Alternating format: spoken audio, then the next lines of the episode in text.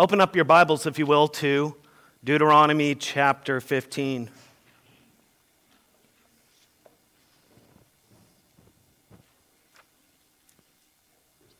By way of introduction, um, let's just begin, all right? In John Bunyan's second installment of the book, The Pilgrim's Progress, where Christiana and her children and Mercy were on their pilgrimage to the celestial city. And accompanied by Mr. Greatheart, they came to a place where Christian had earlier in the first book done battle with Apollyon. Christiana's son Samuel asked Mr. Greatheart to point out the exact place where this battle took place. Mr. Greatheart responded, and I quote, Your father had the battle with Apollyon at the place yonder before us, in a narrow passage just beyond Forgetful Green. And indeed, that place is the most dangerous place in these parts. For if at any time pilgrims meet with any brunt, it is when they forget what favors they have received and how unworthy they are of them. End quote. Forgetful Green has led many Christians to great misery. For it is there where we forget of the great graces that God has given to us in and through Jesus Christ. Forgetting of the great grace of God, we are more prone to give into temptation. It is wise that we remember our past. And that is the antidote, of course, to forgetful green. We need to remember our past, which is this morning's sermon title.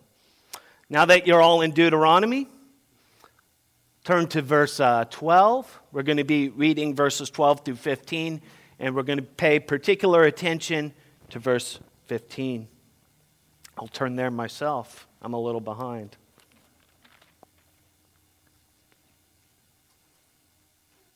Deuteronomy chapter 15, starting in verse 12. The word of the Lord reads if your brother, a Hebrew man or a Hebrew woman, is sold to you, he shall serve you six years. And in the seventh year, you shall let him go free from you. And when you let him go free from you, you shall not let him go empty handed. You shall furnish him liberally out of your flock, out of your threshing floor, and out of your winepress, as the Lord your God has blessed you you shall give to him. You shall remember that you were a slave in the land of Egypt, and the Lord your God redeemed you. Therefore, I command you this today. Let's pray. Father, we come before you today as, as a people with nothing to boast about other than that we are great sinners. We serve a great Savior. Hmm. Impress upon our mind our great need of grace, even this morning. May your tender mercies enrapture our heart um, to the heavenlies, Lord, where we would behold our position that is secure in us because of what your Son Jesus has done. And so, Lord, in our hearts we are seated with Him on high. In our pilgrimage here, Lord, may we not forget that we were slaves slaves to sin, slaves to our flesh, the, sin, the serve its sinful ways. As a result, Lord, humble our hearts this morning. We have nothing to boast about in ourselves. May our boasts be only in you. So I pray, Lord, even with the psalmist, open our eyes so that we may behold wonderful things from your law. Do this so that your name would be exalted in our thoughts and in our actions. We ask this in the name of Jesus, our Savior. Amen. Now, the book of Deuteronomy is an important book in the Bible. In fact, the last book of the Pentateuch. It is really the second giving of the law. That's where the name comes from. Deuteronomos, second law. Why? Well, the first group of Israelites that were ransomed out of Egypt, they failed in Numbers chapter 12. They gave in. They did not go into the promised land and take it. They doubted God's promise, they broke the covenant, and therefore, as a result, God um, punished them, killing off a whole generation and taking 40 years to do so. And so it's a, it's a book of second chances. And, and Moses is here. This is his last words. He's led the Israelites now for 40 years through good times and bad. From the Red Sea to the building of a golden calf at Mount Sinai. We oftentimes place special attention to a man's last words. It kind of sums up what's most important as he knows that his minutes, uh, he only has minutes to live. And so Deuteronomy is a book where there's three speeches, and it's Moses' last words. You see his heart being poured out to the people of Israel. And the real question is would this generation of Israelites be faithful? Would they succeed where their fathers failed? Would they stay true to the covenant and go in and possess the promised land and enjoy God's bountiful care? Now, the context of what we read here, verses 12 through 15, right? Pretty simple. It's regulations about slavery. In those days, if you could not pay off your debt, there was no bankruptcy. You couldn't just escape your debt. And therefore, there was a seriousness about borrowing money. If you could not pay off your debt and you had no more assets to sell off, well, you had one yourself. And so you became that person's slave. We have the regulations here six years of service to pay off the debt. Now, on the seventh year, the master was to let his slave go free. The debt has been paid off. Beyond that, you even see here in the text that he was to give him generously out of his own possessions. So that the newly freed slave would be equipped, would have resources, so he wouldn't have to immediately fall back into slavery and borrowing. He, ha- he would have a little bit of money and possessions to start a new life it really typifies the Israelites. They were slaves in Egypt. God freed them through a series of plagues. And by the time the Egyptians finally freed the Israelites, God, said, gave favor to the Israelites amongst the Egyptians. So whatever the Israelites asked for, the Egyptians gave to them. The Egyptians wanted them out of there that badly. I can't say I don't blame them there after those plagues. And so the Israelites, in starting off as a, a nation, a freed nation, they had possessions. Now, our motivation to obey this, or the Israelites' motivation to obey this, is in verse 15. Read it again with me. You shall remember. First of all, that's a command, it's in the imperative. You shall remember what? That you were a slave in the land of Egypt. The Lord your God redeemed you. Therefore, I command you this today. God's redeeming the Israelites out of slavery, where they could, with a heart of compassion, identify with these people who were so down on their fortunes that they had to sell themselves into slavery.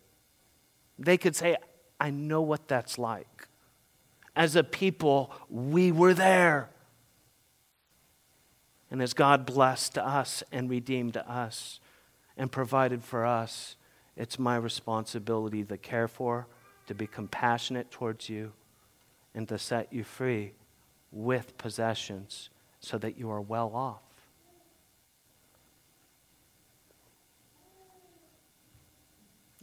That's the background. Today I'm doing something different. It's somewhat of a sermon, somewhat of a history lesson. And I want to give you this as a history lesson the testimony of a man whose life exemplified Deuteronomy 15 15. This verse was written above his study. He looked at it every day. Remember, you were a slave in the land of Egypt. The Lord your God redeemed you. It really was his life verse. I'm speaking about the man John Newton. It's a brief overview. Newton was born in 1725 in London to a godly mother and a very irreligious father. His mother died when Newton was six. At 11, he became a sailor and he reveled deeply in his sin. He was a slave trading sea captain.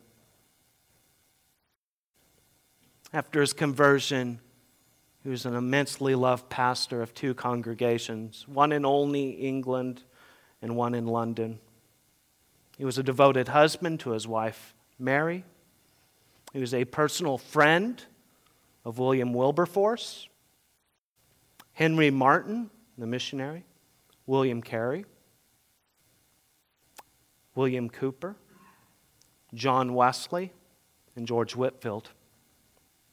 Personal friend to all those men. Above all, we know him best for this. He's the writer of the most famous hymn in the English language, Amazing Grace. In remembering his past, Newton, by the grace of God, was equipped to live a life for the glory of God. And that's what we're called to do. Whether you eat or drink or whatever you do, do all to the glory of God. 1 Corinthians 10:31. We will look at this morning seven areas where Newton remembered his past and thus enabled him to live a godly life that is worth imitating. In all these areas, we are going to dive into Scripture because if we were just to do a biography up here, it would be in and of itself of little value. He would be just another great man, man in a list of very great men throughout history. But when we see him living out the principles of Scripture, we can be amazed at what God did through his life. So, seven areas where Newton remembered his past, where he lived by Deuteronomy 15 15. Here's the first area. If you're taking notes, you can write these down. Remember your slavery. Remember your slavery.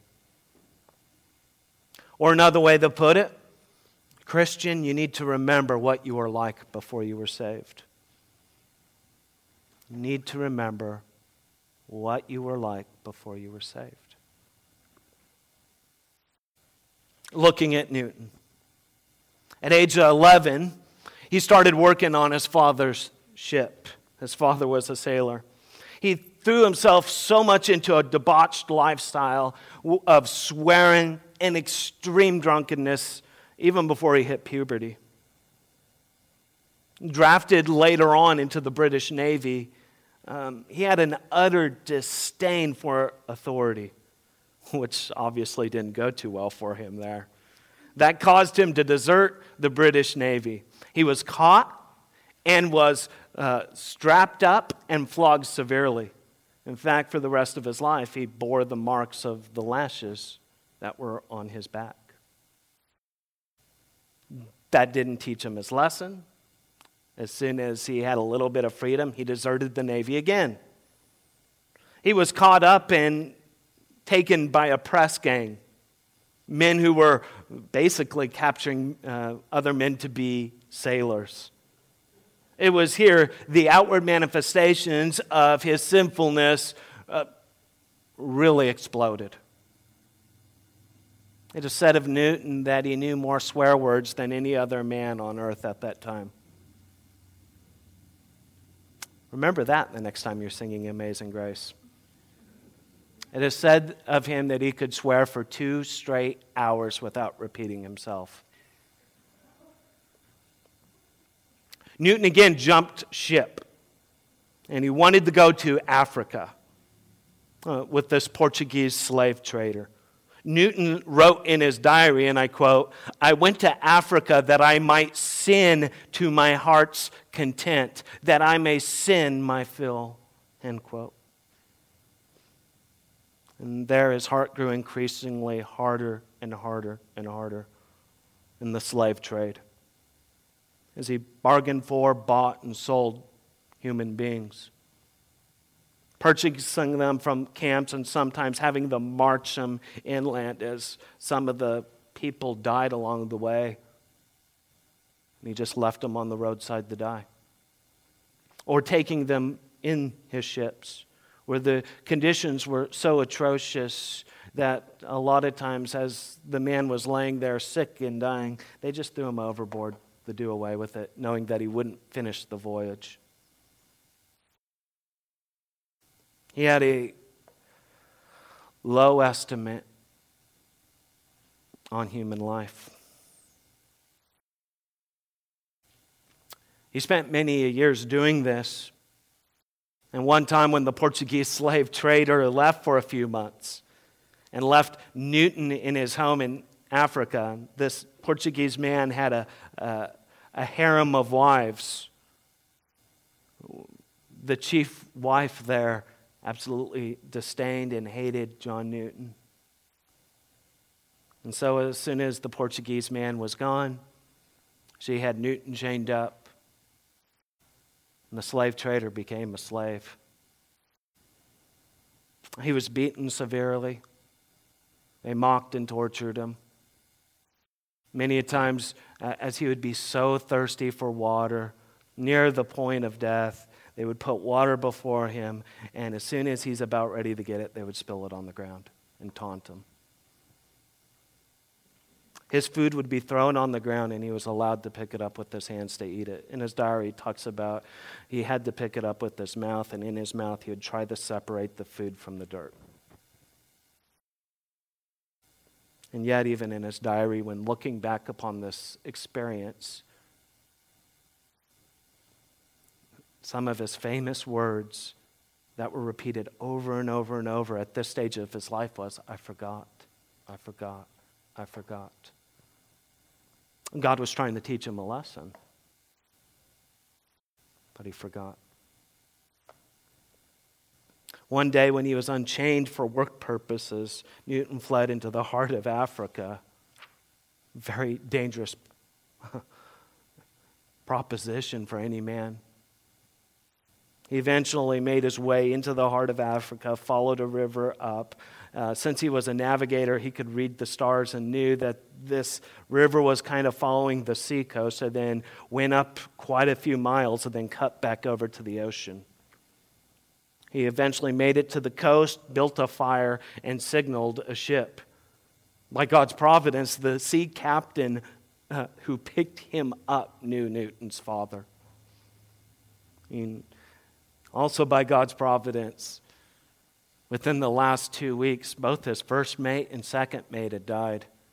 So he had a position, an opening, a job for Newton.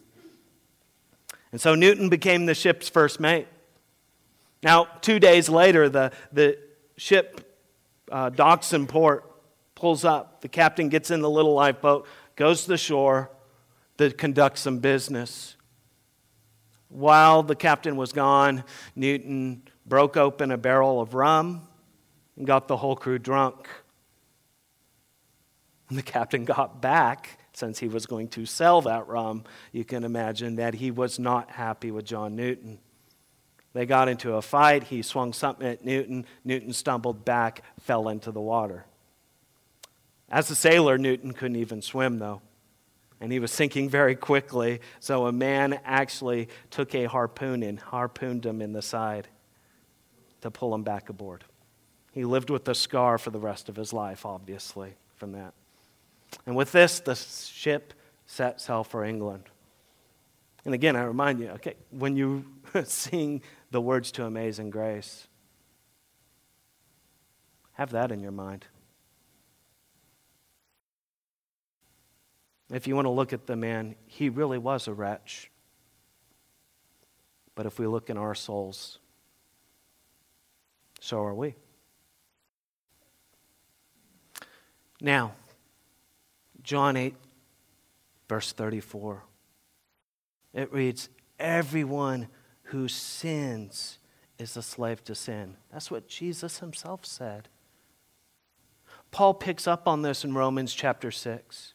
And he points out that basically you are a slave to the one you serve. The unbeliever is a slave to sin, the believer is a slave to the Lord. And according to Romans chapter 5, verses 18 and 19, we are born slaves to sin since we are born with an imputed um, sinful nature from our forefather Adam. So, born into this world, we're not free. We're slaves to sin. We inherited this by Adam's disobedience, and we're chained to sin. Our free will in that case is to pick which sin suits us best, but we are bound to sin. Therefore, the words of Christ are all the more precious, are they not? The Son shall set you free, you shall be free indeed. Why today must we remember of our sinful past. Why?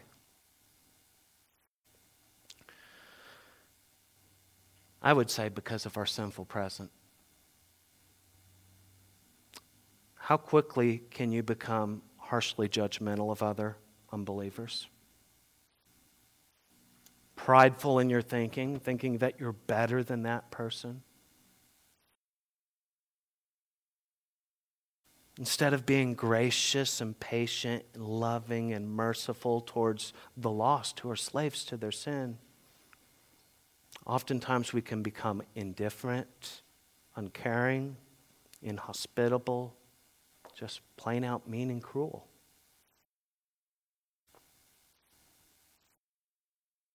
This is important. It's in fact commanded in Scripture.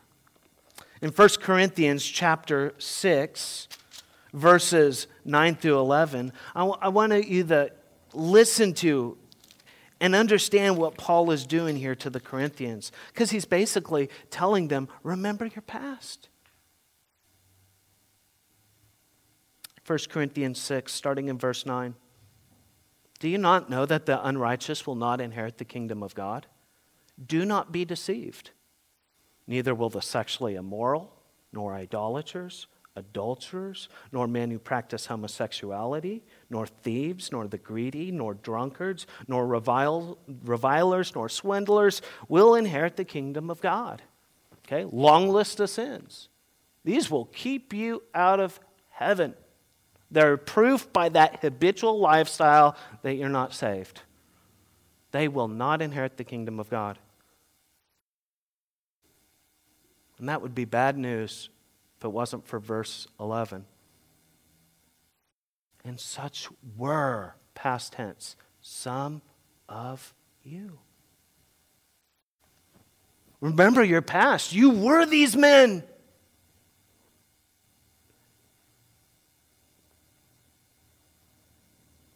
But you were washed, you were sanctified, you were justified in the name of the Lord Jesus Christ and by the Spirit of God. You have nothing to boast out about. These same gross, heinous sins you practiced and reveled in. Such were some of you.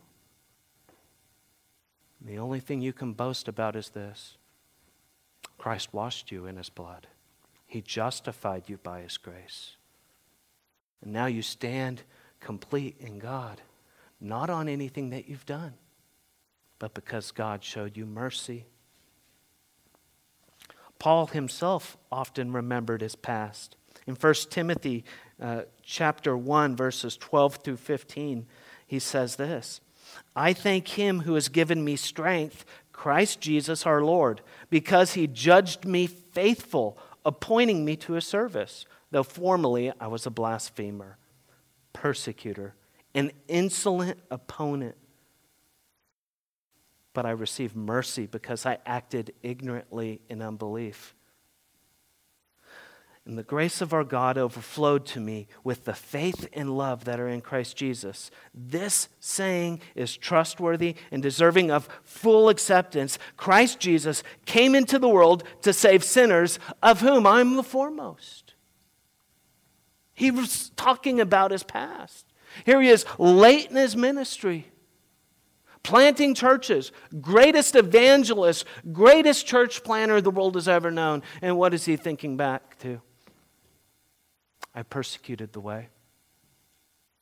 I led Christians off to their death. I'm the chief sinner. I've sinned greater than more than any man ever.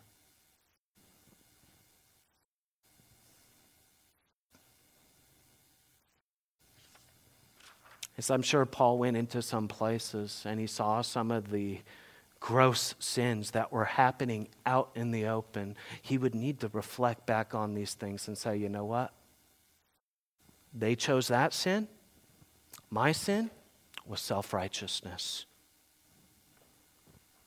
I'm no better. They're a sinner. I'm a sinner. I needed grace. They need grace.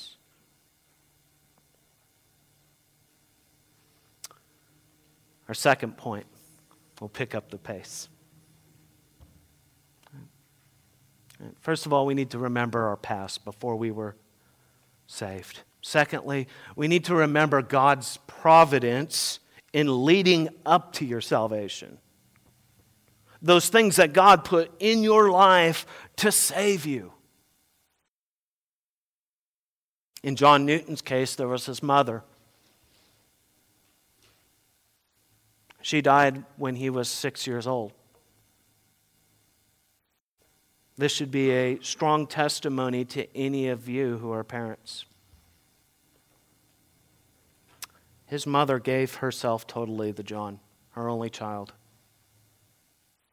Hours and hours and hours praying earnestly for him and his salvation.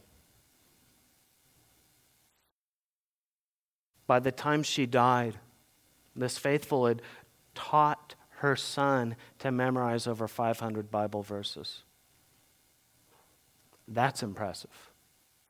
Even more impressive than that, John Newton memorized the shorter Westminster Catechism by the age of six. And what we'll see later on, you'll see how important all that is. It seemed like for many years all that work was in vain, but no. Even at the earliest of ages, Newton's mother prayers and in her, in her efforts toward her son were not in vain.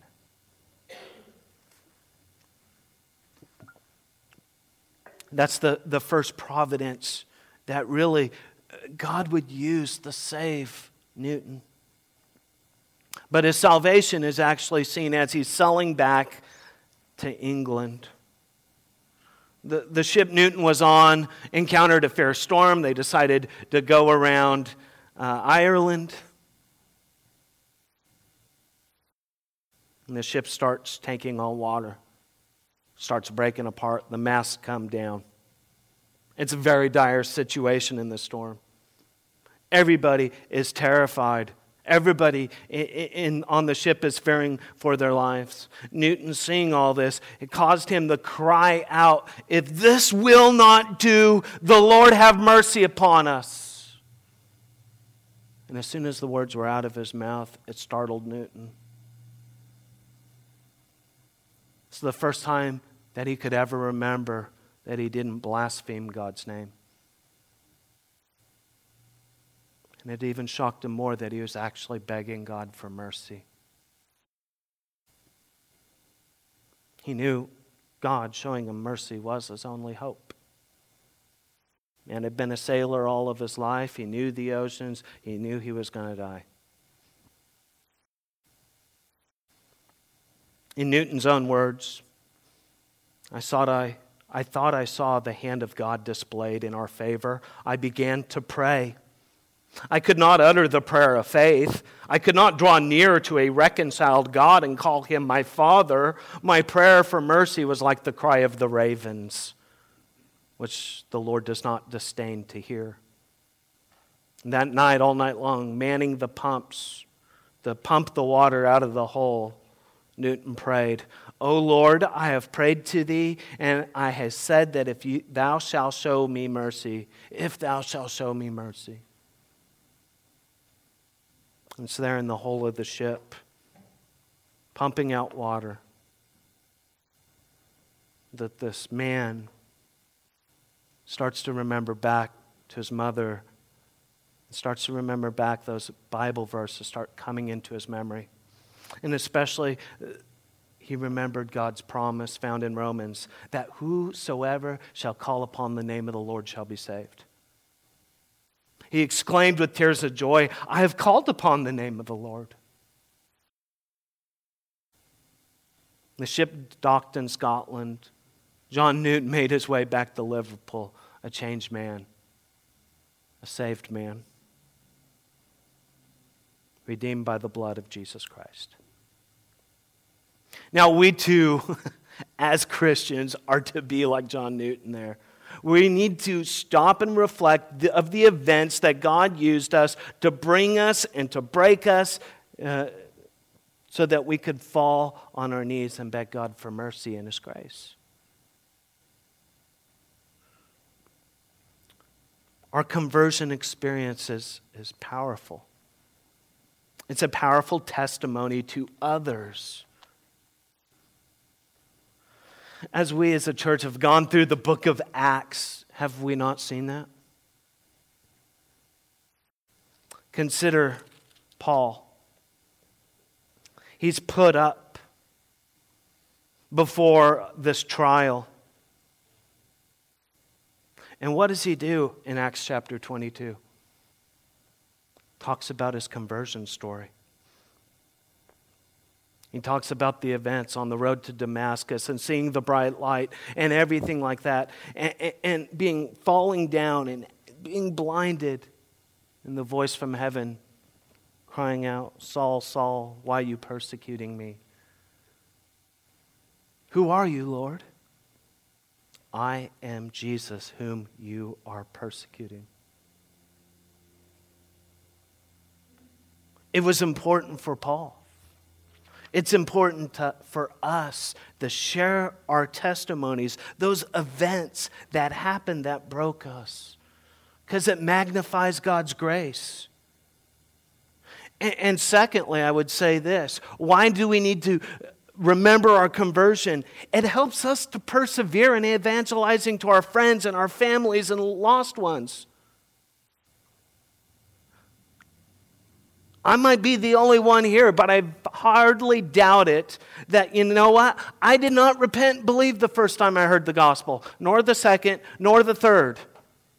I can't count how many times I heard it, and yet did not act in faith.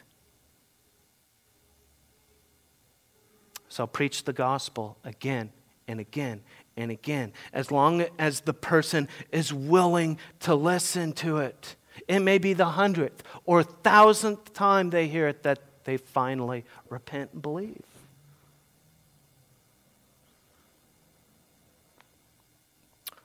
We see that lived out in Paul's life in Acts chapter 18. He proclaimed the gospel to the Jews as long as they're willing to listen to it, reasoning with them in the synagogues, and then they uh, basically kick Paul out they wouldn't hear it anymore. And so what does Paul do? Wipes his feet of the place. Okay, I'm going to go to the Gentiles. And he stayed in Corinth for a long time, proclaiming the gospel, evangelizing the lost, and making disciples. As long as they're willing to listen, let us persevere in sharing the good news of Jesus Christ.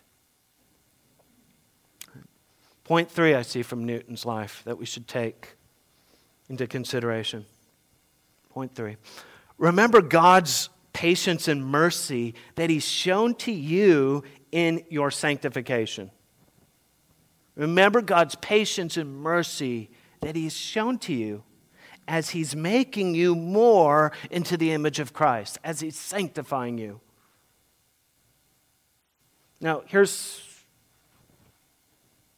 something about Newton you probably have never heard. Contrary to the popular belief, even after he was saved, he continued in the slave trade. He didn't leave it right away. He still struggled with that area of sin. He still struggled even with his language. He continued at sea, buying and selling human beings, making profit off of other people.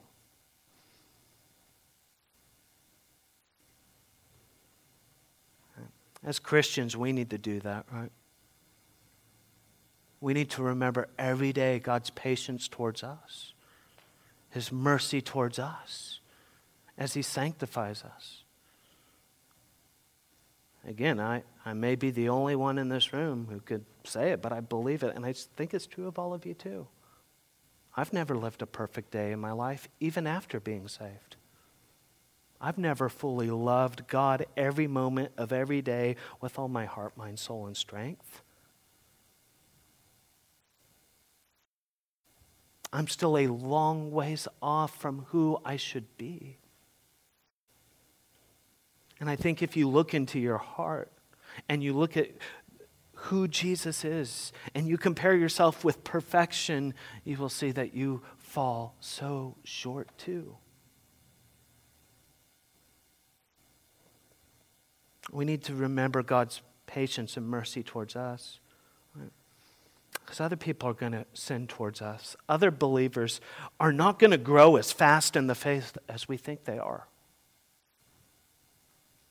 And oftentimes we forget. It's taken us a lifetime to get to where we're at. And sometimes our expectations are so um, not right, where we expect them to get there automatically, even though it's taken us a lifetime. Paul in 1 Thessalonians knew this.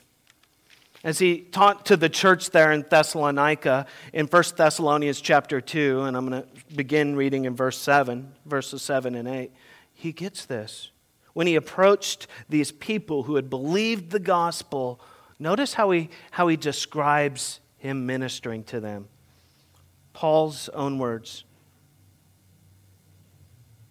1 Thessalonians chapter 2 verse 7 but we were gentle among you.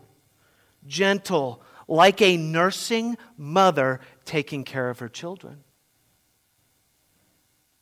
Soft, tender, compassionate. So, being affectionately desirous for you, that we were ready to share with you not only the gospel of God, but also our own selves, because you had become so dear to us. Church in Thessalonica had the problems. But how did Paul deal with them? Like a mother towards her infant. When we deal with other believers, are we to call sin sin? Yes, we are to speak the truth, but we are to do it in love, in gentleness. And we need to recall how God has done for us, and it motivates us to reciprocate and do that for others.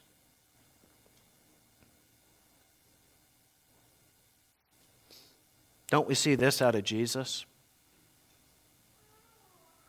Peter blew it big time, denying Jesus three times on the night that Jesus was betrayed. And yet, we see in the last chapter of John what? Jesus comes to Peter, he recommissions him into service, and he does it so gently as he gives them the command feed my sheep. Our fourth thing to remember, fourth point remember the trials God has already brought you through. Christian, remember your trials that God has already brought you through. After quitting uh, the slave trade, Newton took a job in Liverpool as a surveyor of tides. Now, this was an extremely well paying job, but it wasn't his calling. So, Newton, a man who basically left education at the age of eight, taught himself both Latin and Greek, and immersed himself fully into God's Word. He was a man set ablaze for the glory of God. He had to know it, and he, uh, he wanted others to know it. Now, this man so radically changed from selling human lives to being the scholar now. The devil is not going to sit idly by. So trials came his way.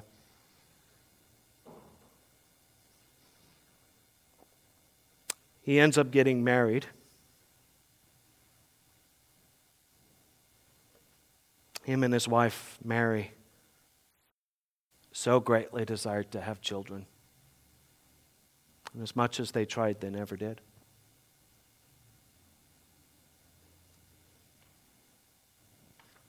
You read a lot of Newton to see his compassion towards kids and how much he greatly desired one, and yet Never had one.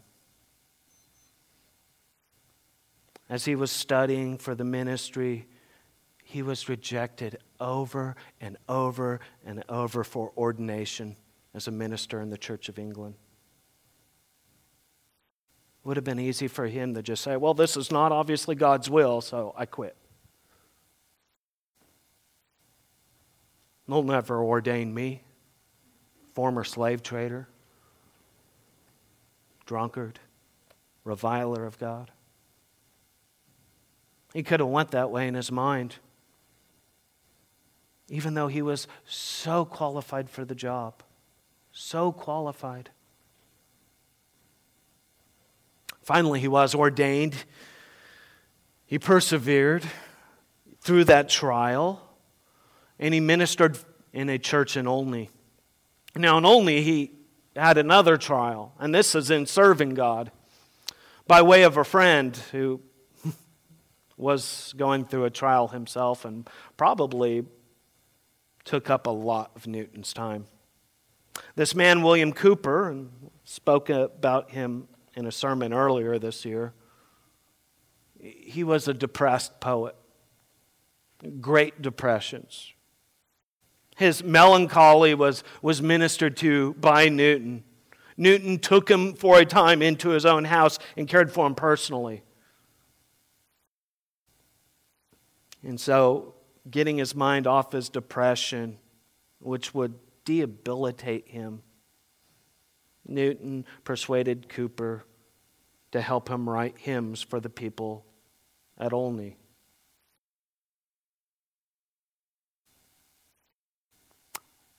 So once a week they would write hymns for that Sunday service. And it's interesting when reading through this. Newton explained his conversion to uh, Cowper and told him that he was going to talk about that next Sunday his salvation and how God saves sinners. Cowper wrote that Friday night his famous hymn, God Moves in a Mysterious Way, which reads, and now listen to the words. You can picture Newton at sea in this storm. God moves in a mysterious way, his wonders to perform. He plants his footsteps in the sea and rides upon the storm. Ye fearful saints, fresh courage, take. The clouds you so much dread are rich in mercy and shall break with blessings on thy head. The next morning, Saturday morning, Newton pens the hymn Amazing Grace. Even after Newton left Olney to minister to a church in London, he still sought to encourage Cowper, who was at that time in his probably his deepest depression. It is said of, of Newton that he himself, that his house was basically like an infirmary for the sick, those who were just down and out. He opened up his house to everybody. He wanted to minister to those in trials. And in doing so, I'm sure that was rough on his family as well. Now, as Christians, we need to remember our trials that we have gone through. Why? Because we know that the testing of our faith produces steadfastness, according to James 1 3. We need to remember our past trials because they aid us in being courageous to endure present trials. When we consider that God has been faithful in the past to preserve us, to keep us, so that none can snatch us out of the hand of Christ or out of the hand of the Father. We can fresh courage take and encouraged to take these and face head on our present trials. I think this is somewhat Newton's mind when he wrote the verse through many dangers, toils, and snares, I have already come. His grace has brought me safe thus far, and grace will lead me home. We need to remember our past trials to help us to minister to those going through trials, do we not? That's the point of the text in Deuteronomy 15 15. Israel was reminded of their past slavery, their past huge trial. 400 years as slaves, as a nation, and yet God redeemed them. They persevered through the trial. God loved them through that trial. And now God in Deuteronomy is saying, use that example historically to minister to others in trial, to others who have lost uh, their freedoms lost their possessions. And it's amazing what he goes on next to say. The command next after these verses that I did not read is absolutely mind boggling for us today. You, be kind to your slaves. Why? You were a slave once. Be generous to them, love them, be compassionate for them. Now, this is included in Scripture because if they followed God's word, this could be a possibility. I stopped at verse 15. Let me pick up in verse 16. But if the slave tells to you, I will not go out from you, because he loves you and your household, since he is well off with you, then you shall take an owl, you shall put it through his ear into the door, and he shall be your slave forever and your female slave, you shall do the same. Some people, even when offered their freedom, would say, No, I love my master so much, I want to be his forever. So here's a person going through the trial loss of freedom, loss of independence. Here, God is telling the nation, the individuals there, be kind and compassionate to them. What might happen? They may love you so much, they may never want to leave. Now, that's ministering to somebody in a trial. Fifth, remember your former zeal for the truth. This is important. In Newton's case, His zeal for the truth caused him to do many great things with his life. He fought the slave trade with William Wilberforce. And so the man that was once a slave trader so encouraged Wilberforce, so wrote about the atrocities of the slave trade that shortly after his death, it was abolished in England. Newton himself had a zeal for the truth where he was kind and tender and compassionate with Christians of all kinds of denominations. He was a personal friend of John Wesley, even though Newton was a Calvinist. But when John Wesley started preaching the doctrine of Christian perfectionism, that a Christian can literally live without sin upon this earth and be perfect, Newton railed against that doctrine. Would have nothing to do with John Wesley until he repented of that heresy. So here's a man so kind and tender, but the man has a backbone. He's willing to stand up and fight. He loves the truth. And usually we kind of like fall off on one side or the other. Either we're all compassionate with people we never confront, Anybody on anything? Or we're the complete opposite. We're always looking for the fight, never being tender towards people. Newton has that good balance kind, compassionate, tender, but willing to stand up for when it matters. As Christians, we're to remember the same thing. We need to remember our zeal when we first were saved. Consider when you were first saved, Christian, how much were you in the Word? How much were you telling everybody you knew about Jesus because of the hope that was within you?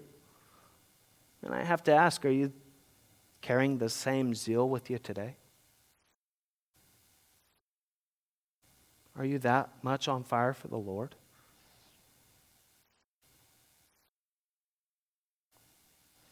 God knows this is our plight, that we get dull. And so, as iron sharpens iron, so one man sharpens another.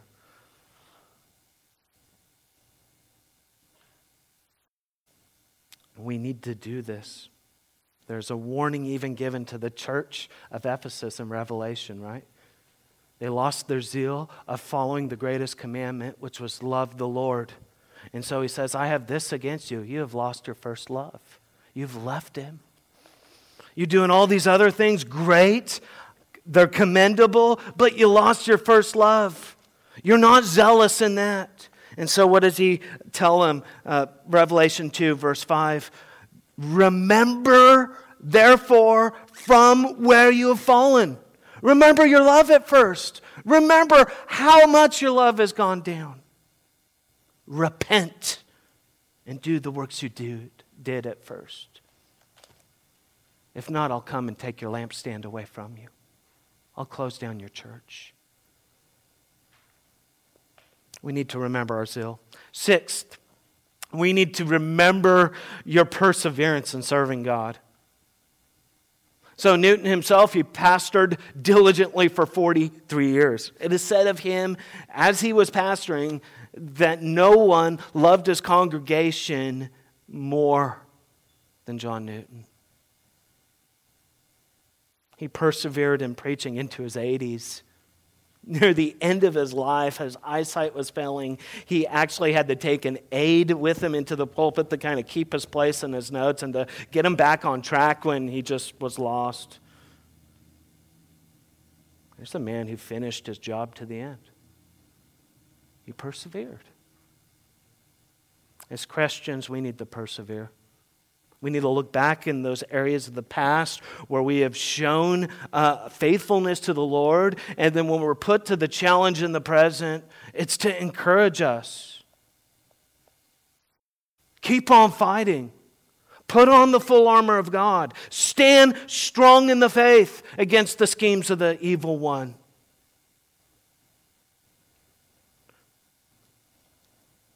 I believe in the perseverance of the saints, but I'm not a person who believes that that comes automatically, that we're not called to absolutely make our calling and election sure. To do what we can to persevere, to cling to Christ every second of every day. And so, does this make sense scripturally? Yes. Paul says in 1 Corinthians chapter 15 these words. Okay? He's going to recall his past perseverance. 1 Corinthians 15, verse 10. By the grace of God, I am what I am. This grace towards me that he's shown me was not in vain. Now, here it is. On the contrary, I worked harder than any of them. And he's speaking about the other apostles. I worked harder than Peter, James, or John. Perseverance. But here is what he says, and here's his humility. Though it was not I, it was the grace of God that was within me. He states this and goes through the point of the resurrection. And he gets to the end of chapter 15, and here we see it. Why does he recall to mind his perseverance in the past? To encourage others. So he gets to verse 58. Therefore, my beloved brothers, be steadfast, persevere, be immovable always abounding in the work of the Lord, knowing that in the Lord your labor is not in vain. And lastly, thanks for hanging in there. Last thing that we see out of Newton's life, biblically, and this is the most important one. You want to save the best for last, right? Remember Jesus Christ. who He is and what He's done for you. Newton, coming to the end of his life, even though he was a highly honored man, having preached to kings and to parliament, his greatest joy was Jesus. Being sick and brought into his house and carried up to his bed, he composed his own epitaph, which reads John Newton, clerk. Uh, and that term was to mean a member of the clergy. So, John Newton, clerk, once an infidel and a libertine, a servant of slaves in Africa, was by the mercy of our Lord and Savior Jesus Christ preserved, restored, pardoned, and appointed to preach the faith he had so long labored to destroy. Several weeks he lay dying in his bed. On the last day of his life, with his wife, oh, excuse me, with uh, an aide there, he recited the words of one of his hymns. How sweet the name of Jesus sounds in a believer's ear. It soothes his sorrows, heals his wounds, and drives away his fears. It makes the wounded spirit whole and calms the troubled breast. Tis manna to the hungry soul and to the weary rest. Dear name. And he stopped at that point and exclaimed, Oh God, I was the African blasphemer. I was the one who swore and cursed and who, and who used that name as an oath a thousand, thousand times. He went on reciting dear name, the rock on which I build, my shield and hiding place, my never failing treasury filled with boundless stores of grace. Jesus, my shepherd, husband, friend, my prophet, priest, and king, my Lord, my life, my way, my end, accept the praise I bring. Weak is the effort of my heart and cold my warmest thought. That here he stopped and wept for a moment. And then he went on. But when I see thee as thou art, I'll praise thee as I ought. Till then, I would thy love proclaim with every fleeting breath. And may the music of thy name refresh my soul in death. Leaning over his aide, listened for Newton's last words, and they were this My memory is nearly gone, but I remember, I remember two things that I am a great sinner, Christ is a great Savior. Above all, Christians, we need to remember Jesus Christ. We need to remember who He is. We need to remember what He has done for us. We need to remember the cross where He took on the wrath of the Father. We need to see the spotless Son of God becoming a curse for us who were cursed by the law so that we could go free. Jesus Christ should be the motivator in our heart in everything we do. In fact, it's a command in 2 Timothy 2 8. Paul, writing his last words to his child in the faith, Timothy says, Remember Jesus Christ.